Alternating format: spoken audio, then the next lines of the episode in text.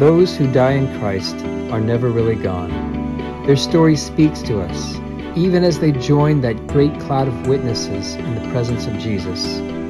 Today we celebrate one witness, our sister, Agnes of Rome. Just a few years into the 4th century, a 12 year old Roman girl named Agnes became one of the countless women of the pagan Roman Empire who were murdered for their faith in Christ. But the story of Agnes is one of the most famous.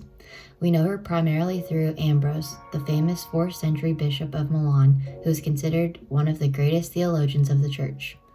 A legendary account of her life, called the Acts of St. Agnes, contains additional details that may or may not be true but the historical account of her suffering for Christ is incredible enough.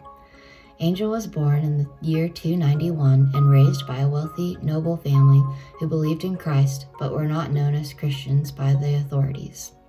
Agnes was beautiful, and she lived in an age when girls were often given in marriage in their early teens, so she had many rich suitors.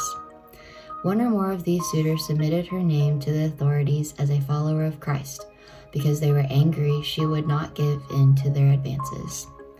The governor condemned Agnes to be dragged naked through the streets to a brothel.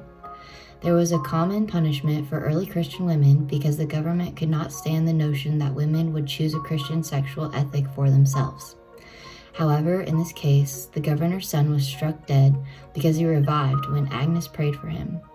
The governor released Agnes and recused himself from a further trial against her. A new uh, government official condemned Agnes to death by fire, but although she was bound to a stake, the wood did not burn. Finally, an officer stabbed her to death. In the year 304, Agnes of Rome had reached the end of her short life. Only 12 years old when she died, she had inspired millions. Churches bear her name from New York to Poland, from Quebec to Germany, and, of course, the Church of St. Agnes in Rome built over the catacomb that contains her tomb.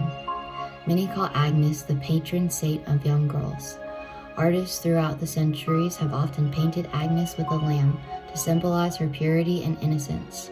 Although her life on earth was short, it was just the beginning of an eternal life with the one whom she would not deny, no matter the cost.